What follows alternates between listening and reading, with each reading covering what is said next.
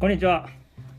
こんにちは。第2回レッツトークターキー by 松下商店。始めます。っていうくだり2回目。ち 今日は宗一君ちょっといろいろょっとあの今日はバッドデイですね。ダニエル・パウター知ってる方？ダニエル・パウター？ダニエル・パウターのあのバッドデイっていう歌。あそういうことか。はい。ということであの2回目の収録でございます。はい。まあちょっとこれをお話しするとねあのちょっとまあアマゾンでマイクをポチってみたんですよ。はい。で30分ぐらいのねちょっと長丁場になったんですけども収録できたと思ったらマイクがうまく機能しなくて何にも取れてなかったというね。はいなので2回目です。4回ぐらい結構確かめてやったのにね。おかしいですね。ね。本番に弱いタイプなのかなまあ今日はねということでまあ第2回目あの先週から1回目聞いていただいた方もありがとうございます。ありがとうございます。はい、まあ本当にこんな形でやんわりとお話ししていきたいなと思ってますが、まあ、松下商店のお話ということで、まあ、ちょっとね1週間の振り返りもしていきたいですね。そうですね。日常を発信するというのも一つこのポッドキャストの役割ですので。はい。ということで、まあ、結構先週はいろいろまあ人と会う習慣になったかなう1週間になっんたかな。そうですね。いろんな人に会いましたね。新しい人に出会って。そうですね。出会いですぎて。うん。はい。そうなのでまあ坂本君もこちらに来てから3ヶ月ちょっとになりますが、まあ、なかなかちょっとねいろんな状況もあってこう会ってもらいたいなという人とか、まあ、新たに会いたいなっていうところになかなかこう行けず歯がゆいなという部分もありましたけど、まあ、ちょっと10月ねいろいろまだまだあの条件状況はあるとは思うんですけども、まあ、少しずつ人に会っていきたいなというのでうん。先週ははい。四万十町の協力隊の方や。そうそう。仁淀川町の協力隊の方。ねこれ両方ともねそうそう。8月の研修か。8月月初の初任者研修みたいなやつで出会った方々ですね、にお会いして、はいで、まあ、松下もね松下翔平の大飲みキャンプというよさこいケーブルネットで6月からスタートしている番組のうん。収録もそうですね。ありましてそうちくんにも出てもらったのでこの番組 YouTube でもご覧いただけるのでうん。ぜひ振り返っていただきたいですし、今月は土佐市の山陽荘という温泉温泉。施設。うんゲストの方もお迎えしております。で11月12月も素敵なゲストをお迎えするのでぜひぜひちょっとねポッドキャストとも今後まあ連動というわけではないですけど、うん。まあちょっとせっかく松下商店発信なのでそうですね。やっていきたいですね。はい。そうということで先週はクラフトビールがそうですね。美味しかったね。あの 中津計画でしたっけ？のさらに、えー、と奥の方にねあの向井さんという方がプリワリをやってまして。そう。これももともとはその8月の地域おこし協力隊の研修で仁淀川町の協力隊の方と坂本総一君が出会ってくれてで、まあ、そこから本当にねひょんなことで案内をそう。全然僕らもねどこに行くのか全く。そうそうそう。あれあれめっちゃ山奥行くぞっても言っらしたかしたらみたいなね。引き合わせてくれて。そう。で、まあ、本当にね今日もね津野町にっておって、まあ、冒頭ね今日は総一ついてないわという話をそう。してましたけどまあそのぼ、ね、道中。道中ですね。ちょっとあのー結構山道をお走っていたら岩岩あの落石を踏んでしまってですねパンクです。しっかりパンクしたね。しっかりパンクしてもあの運転席でって空気が抜ける音が聞聞こえるっていうね。で電波ないっていうね。そうだからあの先先方に遅刻の連絡もできないっていうね。はい、はい。とりあえずまあなんとか20分以内ぐらいはで、い。直し。もうあのパンクが起こったら何すればいいかなんとなく分かります。雰囲気は。うん雰囲気は。これもね結局松下も23年前ぐらいにパンクをしてなんとなくあこうだったかなってういうん。手順でね、やっぱ一回やってるかやってないか違いますね。違うね、ん。違うね。うん。そうまあそんなことでで今日もねえっと今日はねその津野町に行ってまいりました。はい、でまあそこのお話もまた改めてしたいなと思いますけど、本当にね先週から今週にかけていろんな方に出会ってというのも今週末に土曜日 10, 10月16日と17日にスノーピークさんのまあ春と秋に開催されている説法祭うん。雪にほう峰。峰に、まあ、スノーピークの感じですよね。説法祭というイベントもうここね34年ずっと出させてもらってて、ん。で春はちょっと飲食が出店できなかったっていうのでうん。ちょっと断念したんですけど秋はなんとか出店させてもらえるということで落ち仁淀川キャンプフィールドにはい。お邪魔するんですが、はい。ね、そこに出店される方に。はい。もうすでにね向井さんと向井さんとかね。あの今日たまたまお会いした津野町のあの燻製をはい。やられてる方、あのピーナッツ、えーナッツのね燻製とか。ずっと興味があってこのスモークナッツをね、うん。真空にされて出販売されている。でこれあのスノーピークの同じく川の駅でも販売されているのを見てすごいこう登山とかこう捕食としてもうん。すごいいいパッケージだなと思っうん。てすごい興味があって。で七面鳥もスモークってすごい相性がいいので、うん。どういう方がやられているのかなっていうので興味があったら今日も本当に偶然偶然偶然。お会いして。であれもしかしてと思ったらやっぱり週末一緒ですよねっていう 話になって。なのでまあぜひねこのイベントにも来ていただきたいですしその津野町でお会いした方のお話もねうん。ゆくゆく多分ねゲストで来ていただくことにうん。なりそうな匂いがプンプンしてますが。相当面白いですしめっちゃ喋りますよね。ね、そう面白い。なのでスノーピークにはね本当にねあのー山椒修行さんうん。キャンプキッチンクロスを販売されてるこれも土佐市の企業さんで本当に本当にここ34ヶ月どっぷりうん。一緒にいろんな発信をしてくれている企業さんも説法祭出展されるということで、はい。初めて一緒にうん。そういううちに至っては山椒修行キャンプ部の皆さんと、うん、そうですね。一緒にキャンプ一夜を共にするという。させてもらうと。仮仮入部かな。仮入部なのかな？うんまあね。ねということで。はい。でもう一点だけちょっと、はい。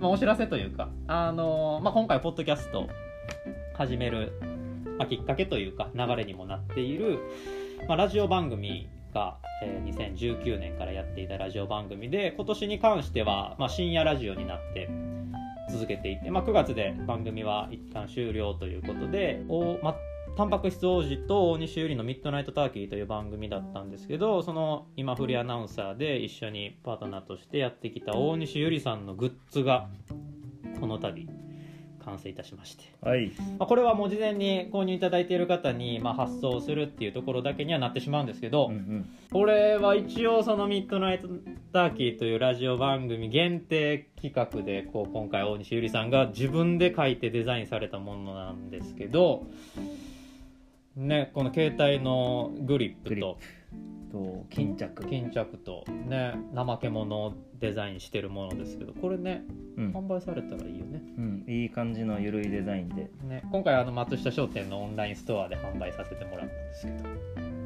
これねそろそろあの今日ですね火曜日に収録してますが今日発送しましたので、はい。はい、まあ以前のラジオからこのポッドキャスト聞いている方もいていただけると大変嬉しいうん。ですが、お手元に届くかと思いますのでぜひぜひ。ということでまあね週の流れとかもお話ししていきたいなと思っておりますがはい。本日は？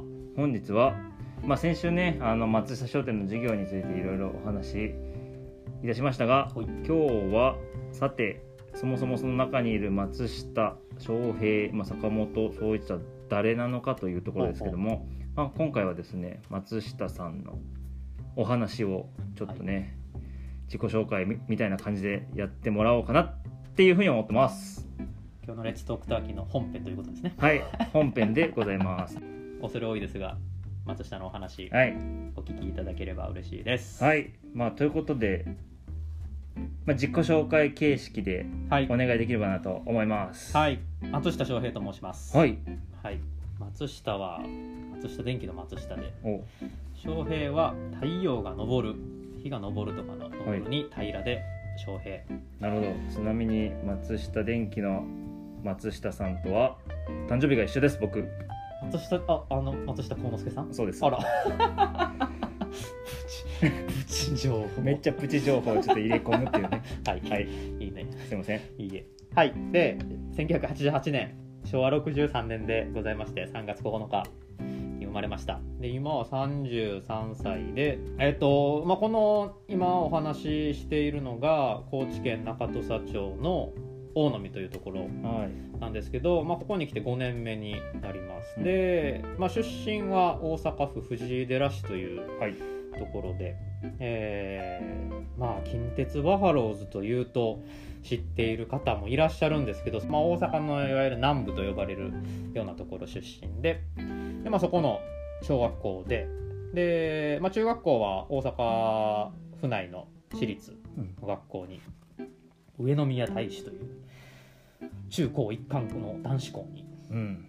進学をしましてはいで、まあ、基本的にはずっと大阪におったんですが、まあ、そこからの、まあ、大阪の藤井寺市というのは、まあ、ゆくゆくこう帰ってくることにはなるんですけど、まあ、一旦藤井寺を出てで高校はアメリカのテネシー州。なんと飛躍の仕方がすごい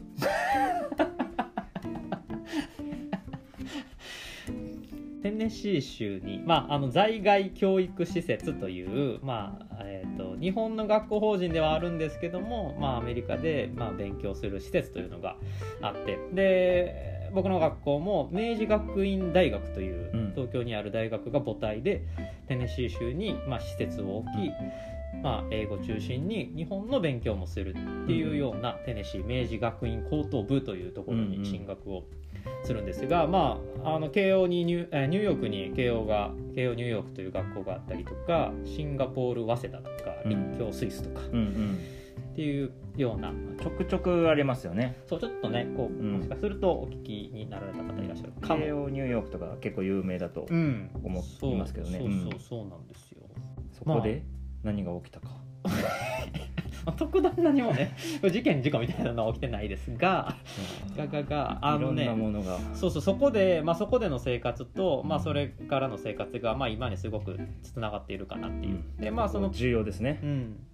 まあ、どうしてもこの辺をお話ししないとちょっと今の仕事にも結びついていかないかなっていうところなんですけど。はいでそのもともとはやっぱりこう両親としては、まあ、英語を学んできてほしい、まあ、語学を学んできてほしいっていうところが、まあ、意図としては強くあったと、うん。まあ、そこはひしひしと感じながら。そうですね。アメリカ行くんだったら語学っていうところありますね。ひしひしと感じながら行くんですが、まあ、うん。まずアメリカでこうすごいなと思ったのは、まあ、ちょうんっとこうすごいありふれた表現ですけどやっぱスポーツの文化っていうのが、こう規模も違うし、うんすごくスポーツというのがまちまちに根ざしているなっていううん。のをすごく感じそれはもうね本当にこうプロスポーツ以外でももう本当にこうさまざまな世代でスポーツっていうのが浸透してるなっていうのをすごく実際肌で感じる。はいはいはい。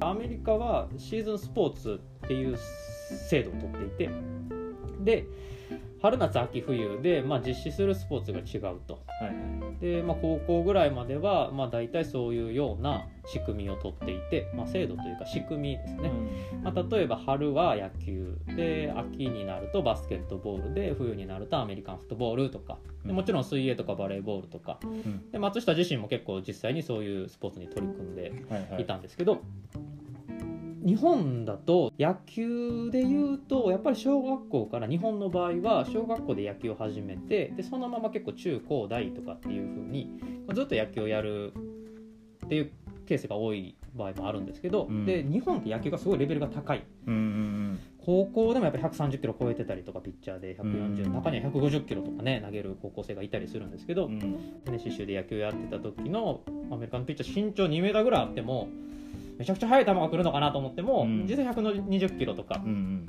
110キロとかぐらいでで比較的こう松下でもホームランが打てちゃいそうなうんうん。レベル、でもそのピッチャーが冬になるとうん。アメリカンフットボールでうん。本当に花形のクォーターバックというところで華々しくプレーをしている。うん。っていう姿を見たりとかしているとすごいいろんなスポーツをやりながら、うんみんな何でもできるっていう印象が、ん。まあ、もちろんそうではない子たちもいるかもしれないですけどそんな印象があってそのシーズンスポーツっていう制度仕組みがすごい面白いなっていう風にうん。感じて結構3年間でよくスポーツを実際見に行ったりとか四大スポーツと呼ばれるような NBA とかうん。メジャーリーグとか、うん。ああいうのを見に行ったりとかしながらそれぞれすごいスポーツの文化が根付いているなっていうのをまずアメリカで感じた。うん。でまあ、もう一つすごく大きなキーワードになる七面鳥っていうのも、このアメリカ時代にとにかくやっぱよく食べるやっぱり日本っていうなんていうのかなおせちみたいな感覚で、まあ、その文化において必ず食べる食事みたいな。でそれがアメリカでは11月の第4週の木曜日うん。にサンクスギビングデイといはい。う感謝祭、はい。日本でいうと新滑祭みたいなイメージ。そうです。収穫祭というか、うんまあ、そんなもう本当にその日はターキーをみんなドンと目の前にターキーを置いて、はい。で普段バラバラの家族がその日だけは揃ってうん。ターキー食べながらアメリカンフットボールを見るっていう 一つのセットあのアマゾンのブラックフライデーって多分そう。サンクスギビングデーの次の日ですよね。そう。であれは最近ね日本にもブラックフライデーがうん。入ってきてると思うんですけど、あれは感謝祭の日はみんなで家でターキーを食べる。はい。で次の日はみんなで家に出てショッピングモールで買い物をしてアメリカ全土が黒字になるっていう、はいはいはい。でブラックフライデー。あそういうブラックなんですか？そう。あ決してだから暗い意味ではなくて。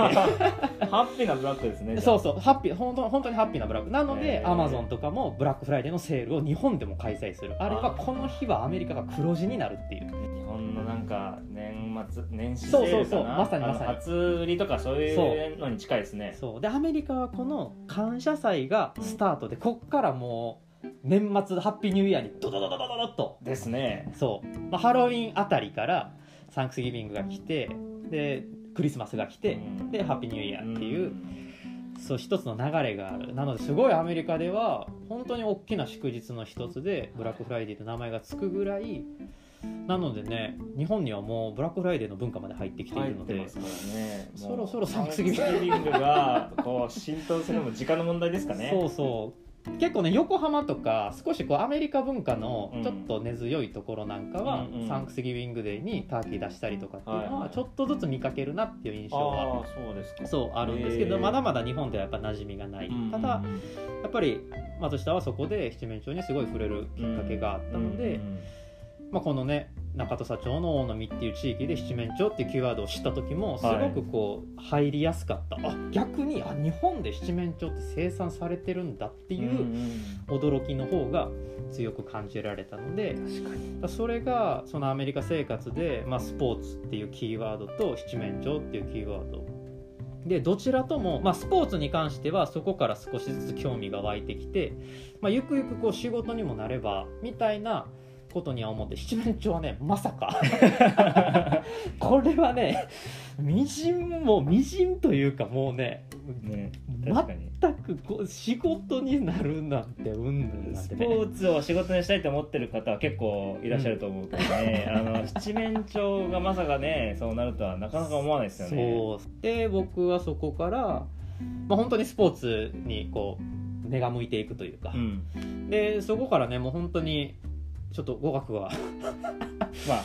語学はまあね,、まあね。置いておいて、はい、そうここからそのアメリカでスポーツを学ぶっていうことで、まあ、次はスポーツっていうところをそのシーズンスポーツっていうのをすごく日本でもうん。導入すると面白いというか、うん。でそこからスポーツの大学に行きたいなと思って。うん。で、まあ、ちょっと語学が堪能にならなかったのでうん。ちょっと現地の大学というと選択肢はなく。でまああの日本の大学に行きたいなってそうなった時に順天堂大学のスポーツはいっていうのにすごくなんか憧れを感じて、はい。で、まあ、スポーツ科学もできるし、まあ、こういうところに行くとそういうシーズンスポーツとかなんかいろんなこうより深い勉強ができるのかなと思って、まあ、勉強し始めて。で、まあ、一応ねアメリカに3年間いたというんで、まあ、あの枠としてはいろんな枠があり、うんうんうん。帰国子女という枠もあったりとか、で栄養入試とか、まあ、うん。いろんな枠を使ったんですけど結局、まあ、ちょっと成就せず、うん。でまあそんな中で、まあ、日本体育大学という、まあ、大学はその体育の先生も全国にいたりとかはいはい。結構こうスポーツに関しては全国にこういろんなつながりがある大学だよっていうのをうん。教えてもらううん。きっかけがあって、うん。あこの大学面白そうだなと思ってで、まあ、1年浪人はすることになるんですけど、うんまあ、日本体育大学で、まあ、勉強すると面白いのかなっていうで、まあ、浪人をして、はい。日本体育大学体育学部体育学科うん体育体育体育っていう。で、まあ、日本体育大学に進学をして次は自分でも体を動かす。でせっかく日本体育大学に進学をしたのでやっぱり周りにすごいアスリートがいっぱいいる。で決してこう競技がすごい松下の場合は競技者というわけでアメリカに行ったわけではもちろんないですし運動神経がすごくいいってわけでもないかったのでまあただそういう身近に本当にこう昨日世界選手権に行ってきたとか、うん。ちょっとオリンピックを目指しているとか、っうん。ていうキーワードがすごいもうあちらこちらで出る。うんうん。ってなるとちょっとずつこうなんかあすごい環境にいるんだなっていうので,、うんで僕自身もせっかくそういう日本体育大学と呼ばれるところに入ってで新しい競技でこう全国オリンピックを目指したいなっていうふうに思って、で当時大学から始めるスポーツって何かなって考えた時にうん。トライアスロンっていう、うんまあ、水泳自転車ランニングっていううん。複合の競技であればどれか一つが飛び抜けてなくても、うん。まあ、体も小さいし、うん。まあ、何か可能性あるんじゃないかなっていうので大学でトライアスロンを始める。はいはいはいで本当に最初はね 25m も本当にまともに泳げないようなところからスタートしてで少しずつやっぱ体作りにこう芽生え意識がいく。でやっぱ体を作れば作るほど成績にもつながっていくし、で、まあ、学生生活で、まあ、インカレと呼ばれる大会にも、ね出場することができましたし、はい。でまあ、チームとしてはねインカレで総合で優勝したりとか、まあねこうまあ、やっぱ周りもすごいいい環境にあってそこに身を置くことで、まあ、ある程度こう、目標とするところまではいけたかなと思う反面で、うん。やっぱりこう競技をやり続けるにあたって、はい。大学を卒業してもこう競技者としてやっていけるのかどうかっていうところを考え始める時期もあったんですけど、うんそういうインカレと呼ばれる全日本大学選手権とか、うんまあ、そういうところに出場まではこうできるようになって、うんうんうんただやっぱりこう競技者としてご飯を食べていくのには、うんやっぱ自分自身にスポンサーをつけないといけないとかっていうレベルになってくると異次元になってうんきて。次元が別ですね。そうってなった時にやっぱり食事であったりとか、うんやっぱ本当に競技のトレーニング以外のところまではい。かなり細かく目を配ってあげないと、うんなかなかその境地まではたどり着けないっていうのを痛感したのもやっぱり僕自身は競技の練習トレーニングはうん。かなりこうし周りの影響もあって積み込むことができたんですけど、はい。やっぱ食事はねどうしても自分自分が管理をするところ。そうですね。確かに確かに。そこをねちょっと怠ってしまったなっていうところもあってはいはいはいで、まあ、その時にやっぱり食事の重要性、うん。でどういうふうにすれば体が大きくなるとか。で一つキーワードとして出てくるのがタンパク質を摂取する、うん。いかに運動した後にタンパク質を摂取する、まあ、そういううん。タンパク質はどういう食材がタンパク質が多いのかとか、うん。まあ、そういう意識を持ち始めたっていうのも大学生活の中であったかなっていう。そう。でまあ結果的にね競技者としてはもうなかなかうんこう成長が望めないかなっていうところもあってただ大学生活ではまあそのスポーツを学ぶ、うん。まあ、シーズンスポーツっていう入り口では入ったんですけど、うん。どちらかというと大学生活中はこう競技はい。競技者としてこうより意識を高めていくはいっていうようなところに注力はしてたんですけどはい。で、まあ、その中で食事の重要性っていうのがすごい感じることができた4年間だったなと思ってうん今思ってもこう大学生活はすごい、まあ、これもまたね今につながっているなっていう気がして、うん。まあ、その後もなんとなくこうスポーツの仕事にスポーツのイベント会社であったりとか、はい。あとはスポーツジムのインストラクターをやったりとか、はいあとは少しねトライアスロンをしてたりとかっていうこともしてたりとか、うん。であとはトライアスロンって本当全国いろんなところで大会があって、うん。で2012年に今いる中土佐町、中土佐町って山側と海側の地域に完全に分かれていて、うん。山あいは今僕たちがいる四万十川が流れている地域で海側は本当に太平洋のね真ん前のそんな町で第1回目のトライアスロン大会にそれも偶然出場した。はい。で、まあ、その大会に出場したのがきっかけで、はい。中土佐町を知ることになりで、まあ、その町に七面鳥がいるぞと。もうボンボンつながるボンボンつながる。っていう情報にもなって、はいはい。でまあそこからねそう七面鳥につながっていくんですけどもともとはその大学を卒業して、まあ、スポーツクラブでインストラクターとかもしながら、うん。その後は一旦その大阪府の藤井寺市というところで、はいはい。